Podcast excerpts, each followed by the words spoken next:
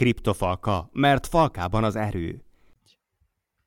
Sziasztok, üdvözlök mindenkit a Bitcoin kisokos legújabb részébe. A mai témánk az a bányászatról fog szólni, kicsit a laikusoknak megpróbáljuk bemutatni, hogy mi is ez a téma, és itt van velünk Aliara. Szia Aliara! Ali, sziasztok! Illetve szintén Konrád, aki ugye mindig segít nekem ezekben a podcastekben, és nagyon jókat szoktunk beszélgetni. Sziasztok! És ahogy mondtam, a bányászat lesz majd a téma. Szerintem elég sok mindenkiben felvetődött már az a kérdés, hogy mi is ez a bányászat, hogyan működik, egyáltalán hogyan lehet ezzel pénzt keresni, és egyáltalán megírja. És ö, nagyjából ezeket fogjuk így sorra venni, Konráddal dobálgatjuk a kérdéseket, mint laikusok, és ö, Aliara meg vagy válaszol nekünk, vagy nem. Igyekszek. Igen, de amúgy az előző podcastünkben, ami már nem is most volt, hanem még valamikor tavasszal, ugye már találkozhattatok így online térbe Aliarával. Ugye van már egy ilyen podcastünk, ahol magára a kriptovaluta bányászatról beszélgettünk, tehát magába ebbe annyira nem mennénk bele, viszont egy nagyon rövid bevezetőt gondoltam, hogy hozunk nektek arra, hogy mi is ez az egész, hogy főleg így az újaknak. Srácok, valaki esetleg neki kezdene így a bányászat nagyon leegyszerűsített bevezetésébe? Hát akkor elmondom úgy nagy vonalakban, hogy mi is Jó. ez a bányászat. Szóval bányászatnak annyi a lényege, hogy ugyebár a, jóvá hagyod azokat a tranzakciókat, szóval például, hogyha valaki küld neked egy ételt, vagy az is tovább küldi az ételt, szóval ezeket a tranzakciókat hagyod jóvá, és ezek felkerülnek a blokkláncra. És ez abban különbözik igazából az ilyen centralizált bankrendszertől, meg a többiektől, hogy ugye ebben nagyon sok ember vesz részt, és minden tranzakciót gyakorlatilag egy ilyen blogba kell csomagolni. És akkor ez meg kell, hogy feleljen mindenféle titkosításnak, meg mindennek körülbelül. Úgy nagyjából ennyi. Nem tudom, hogy ez így elég egyszerű volt -e. Így, igen. Szerintem... Ez elég szép megfogalmazás volt. Szerintem korrekt volt, akit pedig esetleg jobban érdekel, meghallgathatja az előző részt, abban sokkal részletesebben belementünk, de nagy vonalakban tényleg annyi, hogy a bányászok nélkül nem menne bitcoin, nem menne Ethereum, ők azok, akik magát a rendszert föntartják, ezért cserébe pedig minimális blokkjutalmat kaptak, illetve a figből részesednek, és ezért éri meg nekik elvileg, és akkor itt kérdezném, hogy, hogy amúgy manapság érdemes Magyarországon kriptovalutabányászattal foglalkozni? Nyilván a kérdés is hülyeség, mert akkor nem csinálnád, de kicsit légy mesélj erre a témáról, hogy hogyan csöppentél bele, és hogy mennyire is éri meg 2020-ba itthon. Hát szerintem mindenféleképpen megéri, már lakossági áram is, ugyebár a forintot szegényt elég erősen elinflálták, viszont így a lakossági áram az úgy évek óta ugyanannyi, hál az ilyen rezsicsökkentésnek, meg egyéb ilyen dolgoknak, Úgyhogy amikor még, mikor még elkezdtem olyan 2017-ben, mikor a dollár nem tudom, hogy mennyi volt, ilyen 260 környéke, most már ilyen 300, akkor egy olyan 12-3-4 cent körül uh, alakult egy kilowattára mára. Hát most már ezt sikerült így leinflálni ilyen 12 cent közé, és uh, hát ez gyakorlatilag azt jelenti, hogy egyre jobb áron kapod az áramot. Az ilyen lakossági konszenzus, vagy úgy Amerikában a lakossági áram, és valamiért mindenki ezt veszi alapnak, az, az kb. 10 cent. Hm. És uh, így gyakorlatilag már csak egy ilyen 14-5-6-20 százalékkal vagyunk drágábbak így Magyarországon, uh, mint mondjuk egy Amerikában, ahol már olcsónak számít az áram. Jó, itt nem menjünk bele kínai 2-4 centes áramokban, de hát igazából az a 10 cent is már egész jó. Meg hogyha úgy nézed, akkor Európai Unión belül nem sok helyen van ám olcsóbb áram, mint mondjuk Magyarországon. Németországban ilyen 20 cent körülbelül, a környező országokban is inkább ilyen 15-20 cent között valahol, például Szlovákiában 16. Igen, ugye azért fontos itt az áram kérdése, ugye, mert ugye ezeket a hardvereket be kell fektetned a rendszerbe, úgymond, és ők ugye ilyen-nappal dolgoznak, számítási kapacitásokat biztosítják, és ez elég sok áramot fogyaszt, és ugye nagyon nem mindegy, hogy maga, maga a gép mennyit fogyaszt, ugyanis az lesz úgymond a te bevételedből egy lejövő költség, és ugye azért ennyire fontos az, hogy mennyi, mennyi be is kerül az áram. Aha. Mhm. Igen, Nekem szóval... már lenne egy gyors kérésem ezzel kapcsolatban, hogy a lakossági árammal az overclockolást mennyire támogatod, vagy inkább sima OC kártyákat szoktál használni, hogy, mert ugye persze megnöveljük a, te, a mennyiséget, a transzak, vagy a feldolgozás sebességet, hogy overclockoljuk a kártyákat, de megéri egyáltalán?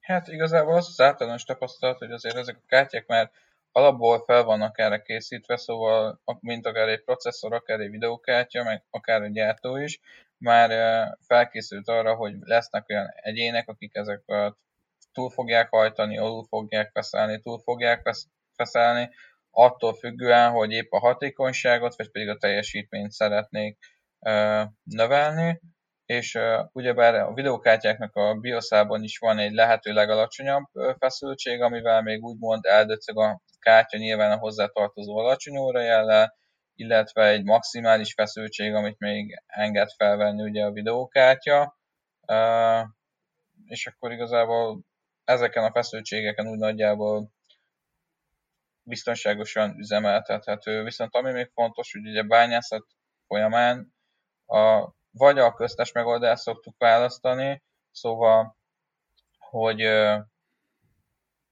egy közepes áronfelvétel és egy közepes teljesítmény, vagy inkább egy alacsonyabb, áronfesz, alacsonyabb áronfelvétel, és egy kicsit alacsonyabb, mint közepes teljesítmény, és még ezen kívül is tudunk optimalizálni.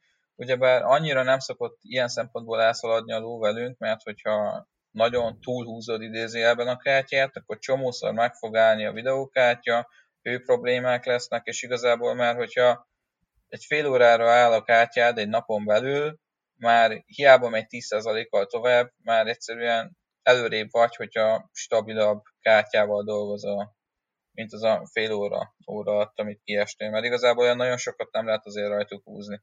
Uh-huh. És ő, amúgy a jelenleg, amiket így ma lehet bányászni, mondjuk Ether, meg hasonlók, őket mind videókártyával bányásszák így a legtöbbet, ugye? Hát ugyebár Ethereumhoz vannak aszikok is, Aha. hogy ugyebár ezek direkt arra lettek legyártva, hogy minél hatékonyabban tudjanak ételt bányászni, illetve a videókártyák is. Most mind a kettőnek megvan az előnye, meg a hátánya is. Ugyebár most, hogyha te azt mondod, hogy oké, okay, én holnaptól ételt bányászok, megnézel róla egy csomó videót, ismertetőt, hogy hogy kell összerakni körülbelül egy gépet, akkor amihez te hozzáférsz, az, azok nyilván a videókártyák. Most ilyen nagyobb farm szinten, meg mondjuk Kínában, ott már inkább aszikokat használnak erre, viszont ilyen szempontból a aszikoknak a hatékonysága jobb, mint a videókártyáké, de Ethereumnál maradva például egy másfélszer hatékonyabb mondjuk egy ASIC, mint egy mai megfelelő videókártya neki. Most ezeket azért fontos párban nézni. Például 2017-es, 8-as idézőjelben években, ugyebár főleg 470, 480, 570, 580-as videókártyákat használtunk. Ezeket akkor olyan 850 watt per ilyen 175 MHz-re lehetett optimalizálni, most már inkább az ilyen 750 watt per 180 MHz az a jellemző, ugyebár ezek a programok is, amiket használunk, operációs rendszerek is folyamatosan fejlődnek, szóval kicsit javult az optimalizálás, ennek a párja az E3-as ASIC volt, ami szintén ilyen 200 MHz tudott ugyanilyen fogyasztás mellett, és ugye mostani idő top kártyája pedig ugye már 5700-5600 XT, itt is ugyanaz van, hogy ilyen 800 wattból tudsz elérni ilyen 330-tól 350 MHz környéki hest. Nyilván attól is függ, hogy milyen rammal van szerelve a videókártya, de ennek a párja az A10-es, ami 800 wattból tud egy ilyen 500 MHz környéket. Viszont ami még ezen kívül fontos, hogy ugyebár ameddig egy ASIC, hogyha lejárt az ideje, például a DAC file, ami folyamatosan nő, nem fér már bele a memóriájába, mert ugyebár az ASIC-oknak is ugyanúgy van egy DAC fájljuk, legtöbb ASIC 4, illetve 5 gigás DAC fájlt tud kezelni, akkor azoknak onnantól vége nem igazán tudod semmire sem használni, mármint Ethereumot nem fogsz tudni bányászni, ilyen kisebb coinokat, például Kalisto, Ethergem, Ether egy ilyeneket fogsz tudni bányászni, de hát nyilván ott a profit már jóval alacsonyabb. Még egy videókártyának van egy viszont eladási ára, szóval hogyha úgy kalkulálod, akkor a 2017-2018-ban megvásárolt videókártya, amiért például 570-eseket én ilyen 70 ezer forint környékén vettem. Nem arról beszélek, amikor nagyon elszálltak az árak, ilyen videókártya boom volt, és ilyen 120 ezer, meg ilyen 150 ezer forintért ment egy videókártya, amit két hónappal azelőtt meg tudtál venni 80 ezerért, hanem a reális akkori vételi ára olyan 70 ezer forint környéke volt, Na most 570-eseket most is simán eladod 30 ezerért, uh-huh. hogyha árulgatni akarod és megvállalod a megfelelő megölőt, akkor ilyen 33-35 ér is el tudod adni. Még egy E3-as aszik az már nem sokáig uh-huh. és fog elgurulni. Ezek, ezek a videókártyák, ezek amúgy sima ilyen gamer kártyák? Tehát amivel mondjuk egy hardcore gamer játszik, ezek olyan kártyákra kell gondolni, vagy ezek specifikusan már bányászatra kifejlesztett kártyák? Hát figyelj, hogyha holnaptól bányászni szeretnél, igazából csak annyi a dolgot, hogy felmész az alzába, becegöd, hogy 5700 XT, kiválasztasz egy szimpatikusat, általában az afírokat szoktuk ilyen AMD téren javasolni, mert ugye azok a legjobbak, legjobban húzhatók, az újabb az afírok már inkább Samsung memóriával érkeznek, mint Mikronnal, ugye DDR6-os memória van ezeken már rajta, és itt azért uh, ugyebár az elég sokat számít, hogy milyen fajta RAM van rajta, amivel Samsung RAM sokkal jobban alulfeszelhető, a húzása meg nagyjából ugyanolyan. Bepötyögött, hogy 5600 XT vagy 5700 XT, fogsz 6 darabot, berakod a kosárba, két nap múlva nálad van, és építheted is már belőle a bányászgépet. Szóval ez ennyire egyszerű, még hogyha asszikot szeretnél, fontos, hogy ugyebár pénzben sem tudod sokkal olcsóbban megúszni, szóval amíg egy A10-es aszik, ami mondtam, hogy ilyen 500 megahash tud, ilyen 3600-700 dollár környékén mozog. Csűha. Zárt, az 3600 sok. Igen, szóval ez dollárban is tök sok, és uh, ugyanennyiből össze tudsz rakni egy gépet, aminek am, igazából nem lesz sokkal kevésbé hatékony, aztán simán el tudod adni, hogyha éppen olyan. És ezt az, ezt az 500 megahash-et, bocsi, ezt az 500 megahash-et, ezt tudnánk valahogy így, így arányosítani, hogy az mennyit is jelent? Tehát nem tudom, például 500 megahash így jelenleg mondjuk hány ethereumot lehet úgymond bányászni egy hónap alatt, hogyha Esetleg van hát, egy kalkulátorod, vagy fejből, amely esetleg. Hát ezt gyorsban megtippelem, szóval az Jó. fontos, hogy azért most a difficulty elég magas. Az DeFi miatt, vagy?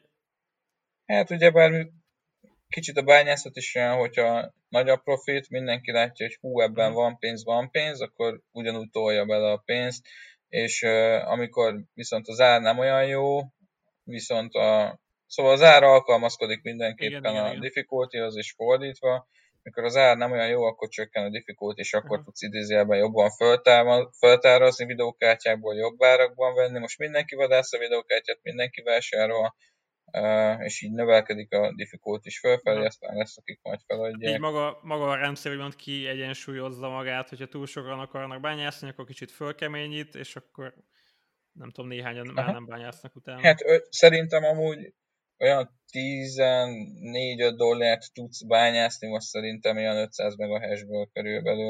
Már szóval naponta, az azt, ugye? Igen, na, naponta, és ez már úgy kb. a profit is, szóval úgy, úgy tudsz számolni, hogyha megveszel egy 500 megahash videókártyát, vagy egy ASIC-ot, vagy egy videókártyákból álló riget, vagy egy ASIC-ot, uh, arányosan, szóval nyilván 5700-asokból összerakva, olyan napi 5000 forint lesz a profit körülbelül, és ugyanúgy olyan 1 milliárd kell belerakni kb. mind a kettőbe. Gondolom csináltál olyan számítás, hogy mennyi idő alatt térül meg kb. Arra egy ilyen shot per kb. tudsz esetleg mondani így a hallgatóknak, hogy nem tudom, 5 hónap, 10 hónap, egy év?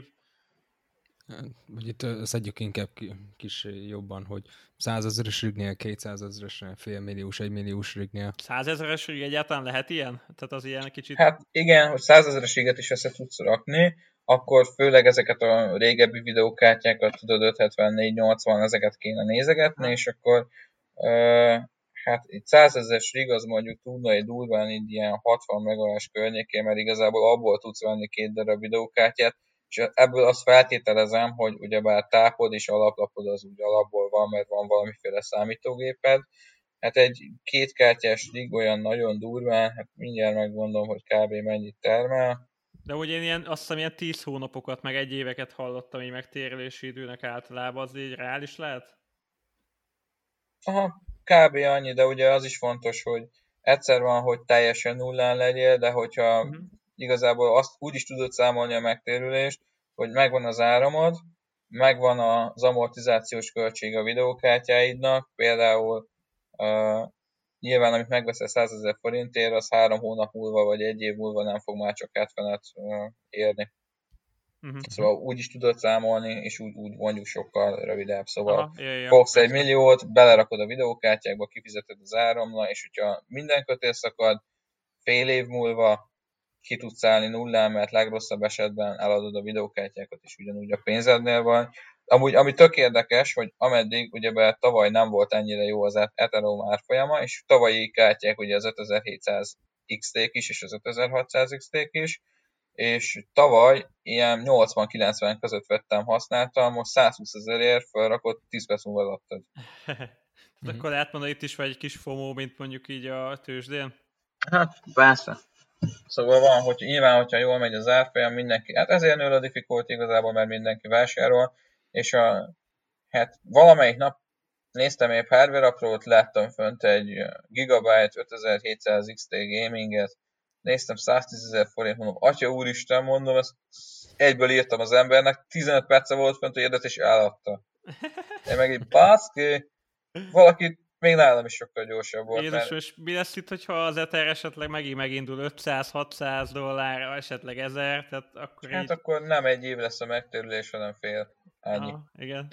igen. Hát ez kicsit olyan arany lesz, tudjátok. Az új AMD kártyákhoz mit szólsz?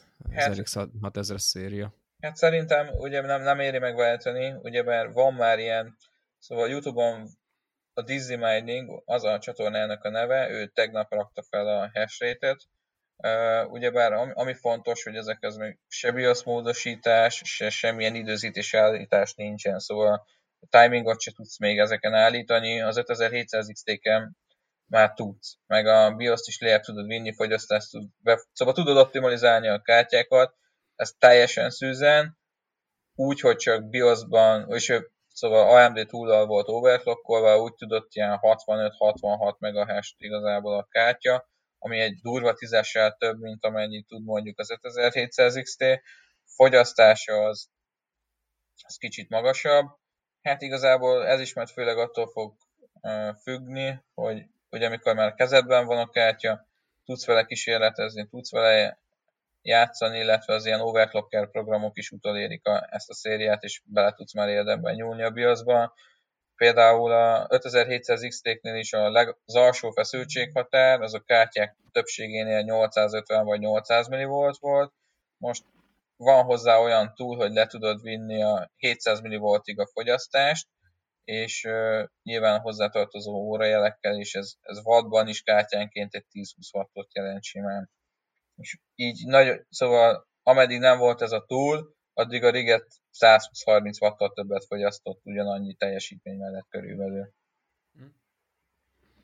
Engem még az érdekelne, hogy itt beszéltünk, beszéltünk az Etherről, hogy én úgy tudom, hogy legtöbben Ether bányásznak, de hogy amúgy mit éri meg szerinted most jelenleg bányászni? Gondolom, hát ilyen... Ethert, igazából jelenleg Ethert éri meg bányászni, most mindig vannak ilyen, ilyen boomok, szóval most, Aha. hogyha visszagondolsz így a kriptós múltadra, uh, nem tudom, emlékszel 2017-ben jöttek azok a mémek, hogy a bitcoin megöregedett, és akkor a kis Ninja technőcök kísérgették, mert majd itt az autók lesznek a királyak. Ilyen ja, meg... meg nem tudom mi volt mellette mindig. Ja, meg Dash, ami először ezért az 1000 dollárt, meg hogy a Digibyte egy ilyen Lambó, mert ilyen nem tudom hány tranzakciót tud percenként, akkor a Bitcoin meg egy ilyen Forte, Forte modell, meg ilyesmi, szóval egyszer volt ez a hype, hogy majd jönnek a kis altcoinok és ledarálják a Bitcoint, akkor a kis altcoinok nagyon mentek, és nagyon sok pénzt tudtál csinálni abból, hogy nagyobb coinok helyett inkább ezeket bányáztad, és akkor ezekre mindig jött egy 30%-os pumpa. Ha tört, ha szakad, legalább egy hónapban 30%-ot pumpáltak rajta,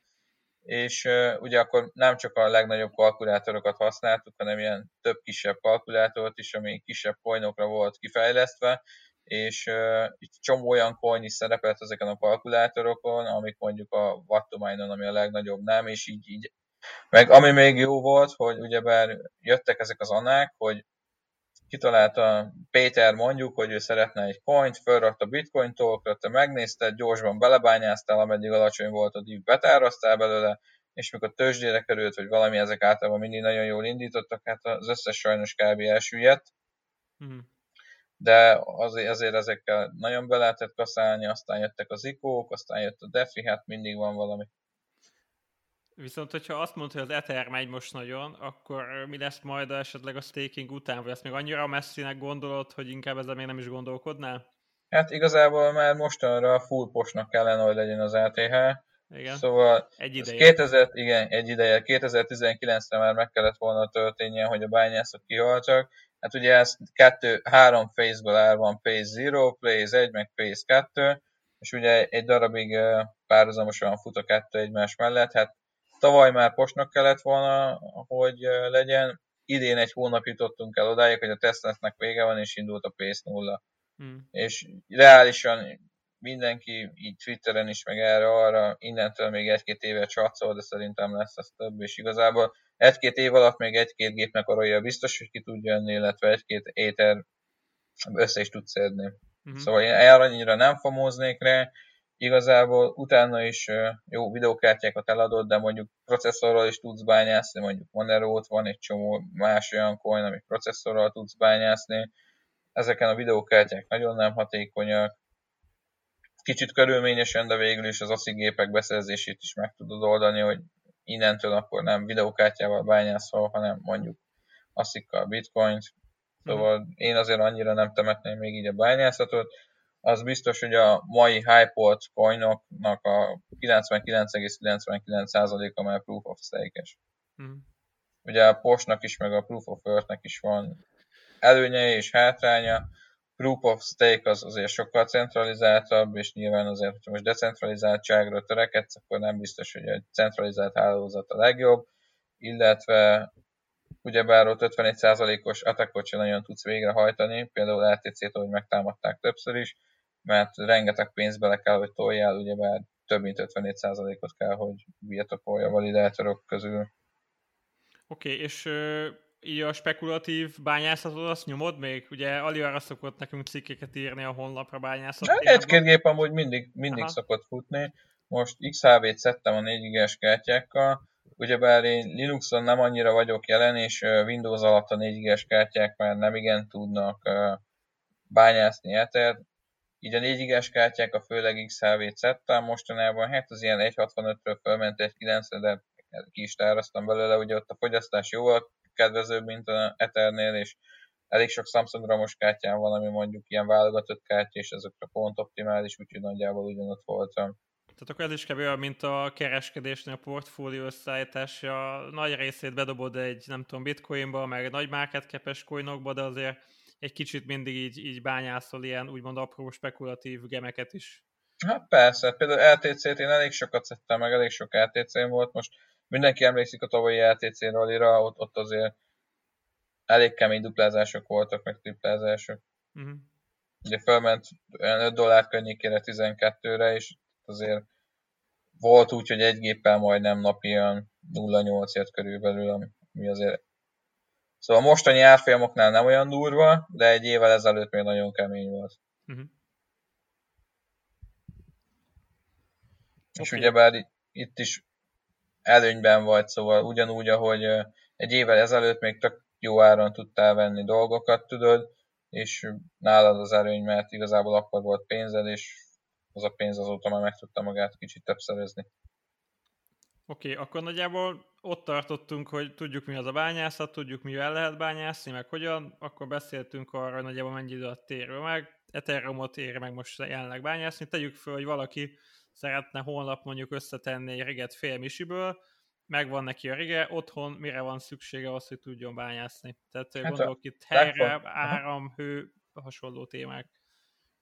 Legfontosabb ugyebár, hogy legyen áramod, mert ugyebár anélkül nem tudsz bányászni, meg az mellé kell még egy internet is. Na most áram, hát ugyebár egy gép ilyen 800-tól 1 kW-ot fogyaszt, ami egy ilyen tök átlagos 6 kártyás gép, persze építesz ilyen 13 kártyás szörnyet, 19 kártyás szörnyet, de hát hogyha kezdő vagy félmillióból biztos nem avval fogod kezdeni.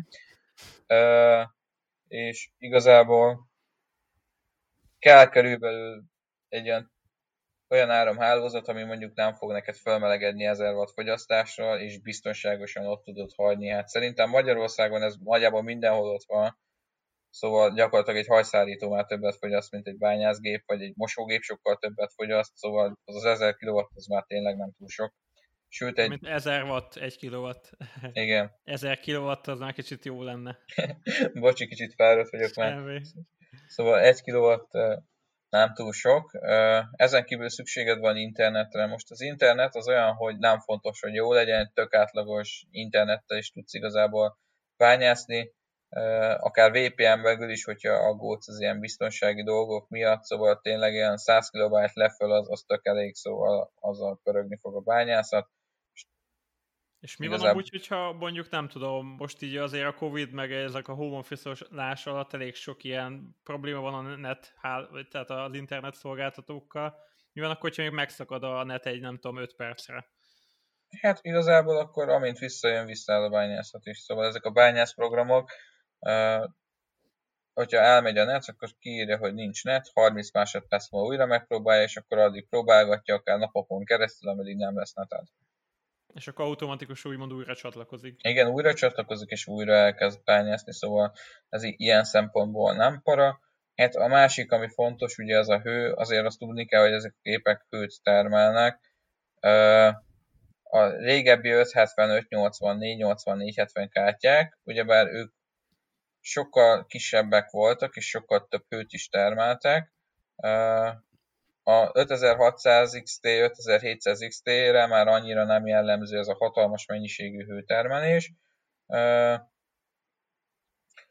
Ugyebár ennek megfelelő szellőzést kell biztosítani, vagy ennek megfelelő méretű helyet, szóval ne menjen fel 50 fokra nyilván ott a hőmérséklet, ahol van a gép, de egy ilyen 35 fok igazából nyáron még tök és egy gépnek, nyilván hozzáállítja a ventilátorsebességet, és akkor ugyanúgy 65 fokon tartja a kártyát.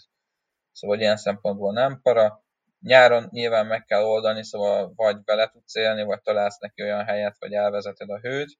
Télen igazából egész jól jön a hő, nem kell annyit fűteni mondjuk. Fűteni nem tudsz vele, de egy fűtés kiegészítésnek tök jó, szóval ilyen szempontból. Mint egy jó hősugárzó. Ja, ja, mint egy jó hősugárzó, szóval nem lesz tőle 8 millió fok bent a házban, de igazából fűtés kiegészítőnek tök jó, de hogyha mondjuk minden elvetemült vagy, és minden szobába raksz egy réget, akkor igazából szerintem ilyen mínusz 10 fokig még kb. kis tudod váltani. A de és akkor aludni hol fogsz? Mert hogyha jól tudom, azért ennek van zaj terhelése is úgymond azért. Vagy tudnám, hát, el, tudnám mellette aludni, hogyha, vagy azért annyira nem hangos? Hát az ilyen fehér zaj, szóval meg tudod szokni, át tudsz, nem olyan, mint egy horkolás, hanem egy kis duruzsolás. Fő, fő, főleg, hogyha tudod, hogy termelje neked a coinokat, meg hozza a profitot. Aha, hát figyelj, én igazából mindenhol, ahol lakok van bányászgép, szóval most, ahol készül a podcast, itt is van. Uh, És mit bányászol vele?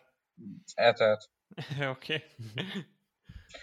Két darab van itt a nappaliban, és akkor úgy van megoldva, hogy így kicsit mindenhova menjen a hő. Ez most komoly.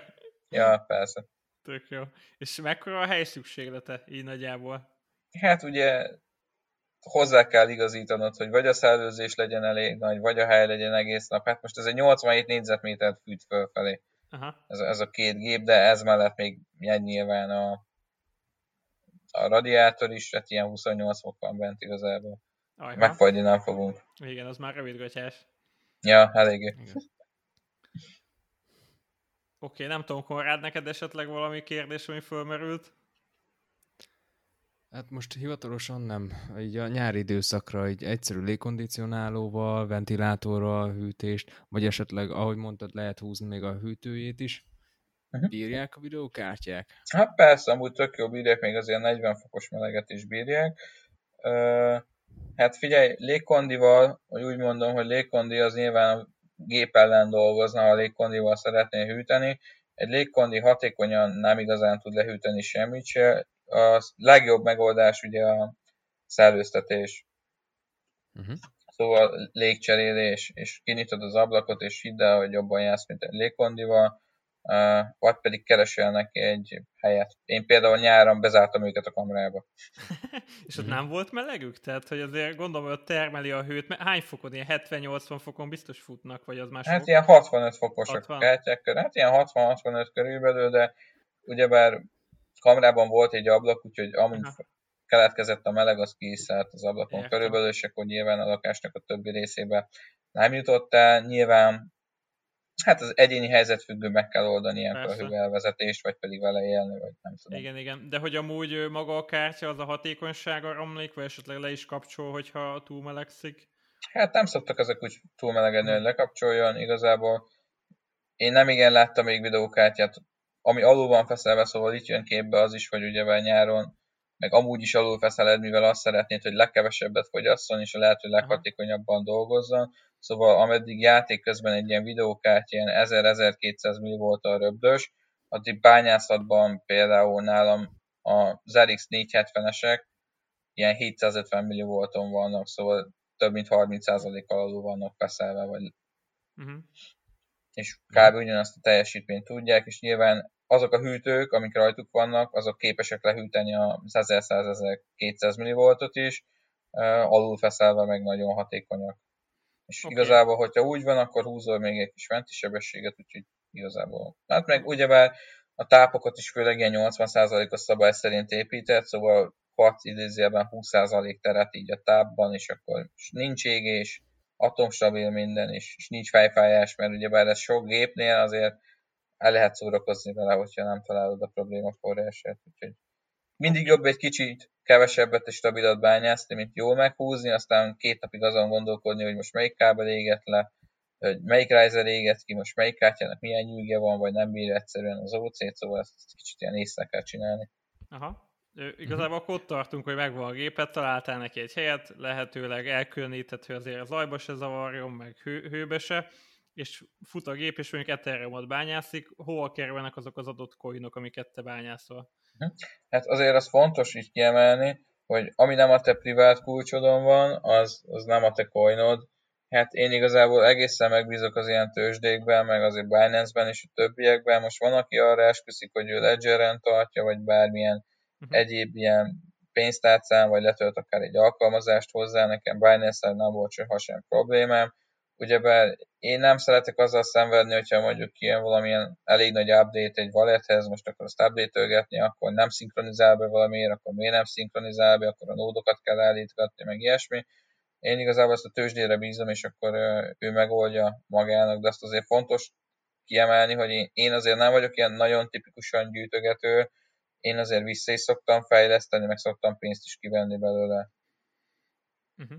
Meg hát azért már régóta vagy kriptofalkatok, szóval hogyha kell, akkor tudod, hogy mikor kell eladni esetleg, Persze. átváltani dollárba. hát ilyen szempontból nagyon hasznos a falka, és ez egy olyan tudás, amivel szerintem mindenkinek nem árt, hogyha rendelkezik, és foglalkozik vele. Például most LTH-t is kb. toppon adtam el, hát bitcoinból, hát volt bitcoinom is, nézegettem a 19 kártát, mondom, elég tudja, hogy megteszteljük, de hát most itt vagyunk, igazából 1700 dollárra voltunk akkor tőle, hát én úgy voltam vele, hogy megyek biztosra, és akkor elcsaptam 18x-en. Ez tök, tök korrekt. De nyilván nem az egész csomagot, csak valamennyit, mert ugye Aha. itt tanultuk, de... igen, igen, igen. de... Nagyon örülök. Na, ö, tehát akkor igazából megadod magát a tárcát, ami mondjuk egy, mondjuk egy Ledger, vagy egy Binance account, vagy Valid, és akkor gyakorlatilag oda megy, amit te bányászol. Aha, ugyebár poolra irányítod a bányászt. Tényleg, erről nem is beszéltünk, tényleg. Ezt be, behozhatjuk még kicsit a poolokat, hogy ez hogy is működik, meg hogy mi Aha. is az, hogy pool. Szóval tudsz szólóban is bányászni, és poolon is tudsz bányászni gyakorlatilag minden coint. Hogyha szólóban bányászod, akkor az azt jelenti, hogy van az az 500 MHz, az hozzá adódik ugye a teljes hálózathoz, és akkor amikor talál blokkot úgy arányosan. Hogyha poolon ez mondjuk RTC esetében, mondjuk múltkor csináltunk a barátaimmal egy ilyen kisebb partit, akkor 2,5-3 GHz jött így össze, és ezzel szedtük az RTC-t, voltunk egy olyan 60-70-80 körülbelül, mindenki bedobott egy-két triget, és akkor így a buli kedvéért szedtük. Na, ez jó. a 2-3 GHz, ez ugyebár napi olyan 2-3 blokkra volt úgy nagyjából elég. Most nyilván ez egy teljes LTC blokk, ami 4,2 LTC-t tartalmaz blokkonként, és akkor azt hash arányosan megkapta mindenki, aki a partiban volt. Hogyha szólóban keresed a blokkot, akkor nyilván sokkal kevesebb esélyed van. Én például ez a pár hét alatt három darab blokkot találtam, ami azt jelenti, hogy pár hét alatt 12 LTC-t találtam volna, hogyha szólóban csinálom. Poolnál az a lényeg, hogy sokan összedobjátok, és sokkal a hash egy nagy hash van, és akkor van óránként 3-4-5 blokk, és mindenki arányosan megkapja, és ugye a bevétel az sokkal arányosabban számolható, a, ameddig szólóban tolod, addig a luck is, az effort is, meg úgy elég sok minden bele számít, szóval hogyha poolban vagy, akkor ezeket az ilyen szerencsejáték tényezőket tudod kizárni, de azért néha kell egy kis izgalom is, meg örülni annak a blokknak, tudod. Kicsit akkor, hogy a szólóban nyomod, az olyan, mint hogyha elvennék kicsit nem is lottózni, de mondjuk kaparósozni, hogy...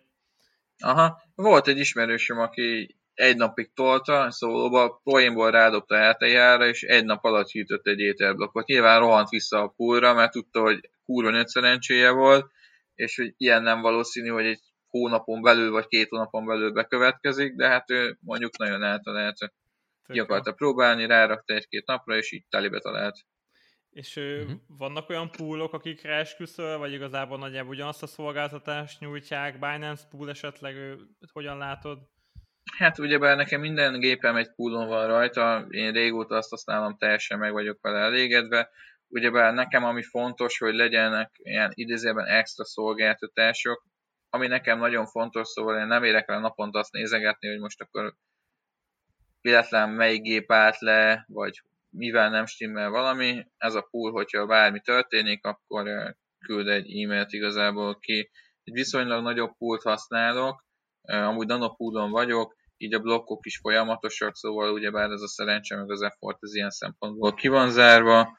Hát meg, megszoktam igazából már évek óta azt használom, kicsit fúr is lenne mást használni. Ja, meg ami még nagyon fontos, hogy minden poolnak van egy fíje. Uh-huh. Szóval, hogyha bányászol egy poolra, akkor a megtalált blokkoknak nem tudom, a fél százalékát, vagy egy százalékát, azt a pool kapja meg azért cserébe, hogy ő, ő is nyilván üzemelteti ezt az egészet, meg biztosítja a szervert, meg a netet, meg mindent, uh-huh. amit kell. Tök jó és a pooloknál az, az nem számít, az számít sokat ugye, hogy hány, hány százalék is a pool, féltől gyakorlatilag olyan 1-2 százalékig szokott ter, terjedni, illetve bányászprogramoknál van még ez, ami mondjuk tud egy picit számítani, hogy van amelyik bányászprogramnál 2% a fi mondjuk ételre, van amelyiknél fél százalék, szóval ezt is azért nézegetni kell, mert azért most, hogyha pont a legrosszabb poolon van, meg pont a legrosszabb uh, bányászprogramot használod, akkor mondjuk egy 3-4 százalék, ami csak oda megy a developereknek, az nem biztos, hogy jó, de viszont nyilván mindenkinek meg kell, hogy éljen valamiből. Uh-huh. Tök jó. Benne még így, ami felvetődött, hogy tegyük fel, most zakatol a bányánk, és hogy már megy egy ideje, mennyi ilyen, nem tudom, ilyen szervizigénye lehet, leáll, esetleg kell vele valamit csinálni, tehát igazából mennyi ilyen gondozást igényel egyre, mm. igazából ez vetődött még föl.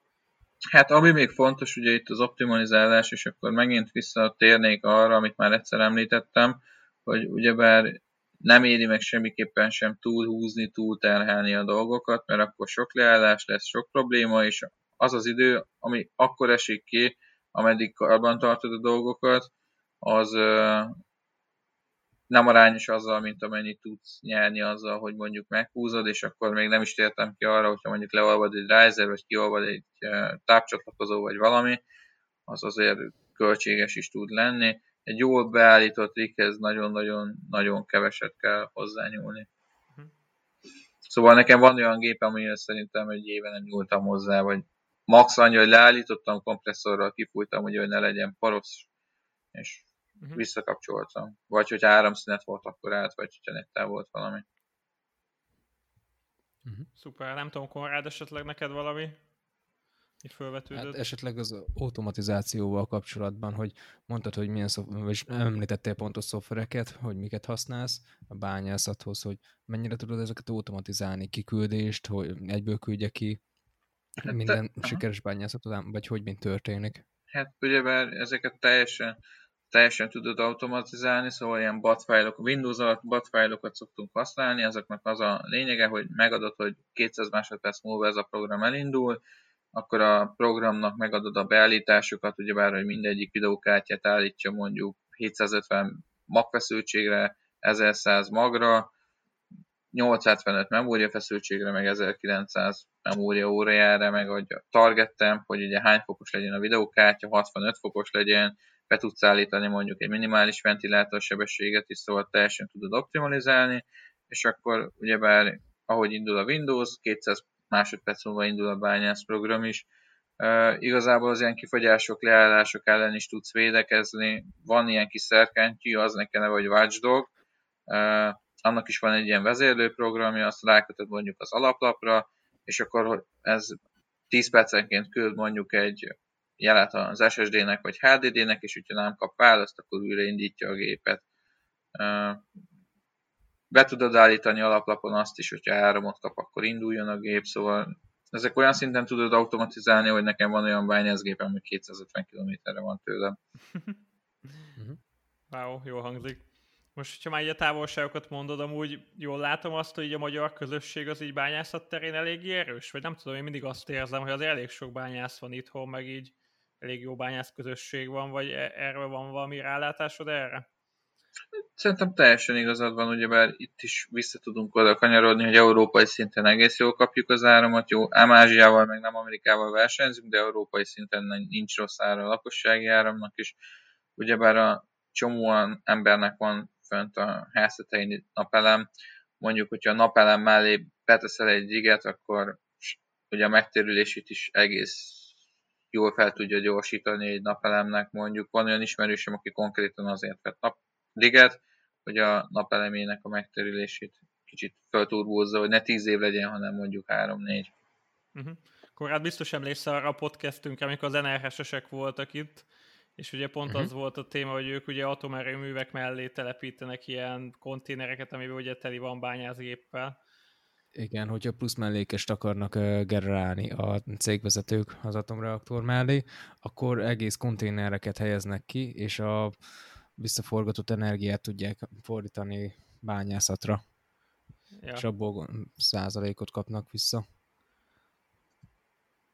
Na jó van, srácok, nem tudom, bennem így ennyi kérdés volt igazából, szerintem megválaszoltunk kb. mindent, amit egy ilyen laikusban fölmerülhet. Mm, nem tudom, esetleg még szerintetek van valami téma, amit érinthettünk, vagy nagyjából ennyi volt ez a téma mára? Hát igazából egy üzemeltetés meg minden terén. Ugyebár, ami még fontos lehet, ugyebár, hogy milyen videókártyát válasz mondjuk, de erről menjetek fel a CryptoPark weboldalára, és ott találtok egy csomó cikket, szóval ott már tényleg mindent kiveséztünk. Igazából annyit tudok még egyszer elmondani, hogyha megvan minden, tudod, hogy mit szeretnél, tudod mennyi pénzed van, akkor ugyebár azt kell először mérlegelned, hogy mit szeretnél, szóval magasabb árat, viszont kisebb hatékonyságot, vagy pedig fordítva. Videókártya 470, 480, 570, 580, csak a 8 g verziók, szóval Linuxon is csak decemberig jók már a 4 g kártyák. Még nekem egy dolog jutott eszembe, ugye a kereskedés során is van nagyon sok olyan sztori, amit így az elején kezdőként elkövetsz, majd utána fogod a fejedet, hogy hogy lehettél ennyire hülye. Ugye erről is elég sokat beszéltünk már egy a Falka csoportjában, esetleg a bányászat terén van valami olyan dolog, amit úgymond megbántál, hogy máshogy tennél, vagy így, vagy így hatalmas így le, leesett, hogy baszki, milyen hülye voltam, hogy ami egy kezdőnek így előjöhet, mint FOMO, vagy bármi téren. Mhm. Hát én azt javaslom így elsősorban, hogy nagyon drágán ne vegyétek meg semmit. Aha. Szóval nyilván reális áron vásároljatok be Két út van. Az első, hogy YouTube-on rengeteg olyan videó van, hogy hogy tudsz egy bányászgépet összerakni. Rengeteg olyan idézőjelben gyors talpaló van, hogy hogy kell beállítani egy bányászprogramot. Igazából ezt vagy saját magad megtanulod, vagy pedig keresel valakit, aki mondjuk képben van a dolgokkal, és teljesen megbízható, és akkor kizárod azt, hogy olyan lukra futsz, hogy mhm. idézőjelben lehúznak. Aha Uh, ennyi igazából. Nekem még egy olyan gyors kérdésem lenne, hogy mondtad, hogy leginkább Windowsos vagy. Uh-huh. Hogy, hogy nem Linux? Hát Vagy én így? igazából megszoktam a Windows, teljesen jól el vagyok vele, én nem, értem, nem érzem azt, hogy nekem át kéne váltanom Linuxra, egy-két gépen van Linuxon is, ugyebár 4 gigás kártyákból azért nem raktam az összeset XHV-re, csak mondtam, hogy egy-két gépet, többi az még decemberig bányászik Linuxon. Nagyon hype ugye a HiveOS-t és a többieket, de én nem érzem, hogy annyival jobb lenne a végeredmény, mint mondjuk egy Windows-on, ami jól be van állítva, szóval ezt a jó beállítást ezt így hangsúlyozom, és egyszerűen nem értem, nem, nem, nem látom neki szükségességét, hogy én igenként 3 dollárt fizessek mondjuk azért, hogy ugyanazt megkapjam, és ugyanazt történik, mint egy tök ingyenes Windows-on. Most ez mm. szőrszál hasogatás, vagy nem szőrszál hasogatás, de azért itt Persze. azért a költségekre oda kell figyelni, mert ez több gépnél már azért egy, egy nagyobb tétel, szóval értitek. Igen, szerintem hm. nagyon jó képbe kerültünk, meg így remélem, hogy hallgatók is így a bányászattal. Aztán tényleg arra bátorítok minden hallgatót, hogyha esetleg érdekel jobban a téma, akkor a honlapunkon a Liarának elértek az összes cikkét. Legalább már egy 10-15 cikket van fönn, szóval elég sok mindent hm nem sokára jön majd egy, még egy, csak Na. most ilyen munkamaratonban vagyok, és az még mindig ilyen 60%-os állapotban van, de igazából hétvégén szerintem be fogom tudni fejezni, mert Nagyon jó. Köszönöm megyek a, haza kicsit pihenni. A hallgatók nevébe is jól van. Aztán köszi srácok, hogy itt voltatok, szerintem nagyon jó volt ez a mai epizód, és aztán, hogyha esetleg lesz majd még ilyen bányászatos hot topic, akkor még keresünk téged. Na, szép estét nektek, sziasztok! Sziasztok, hello! Sziasztok!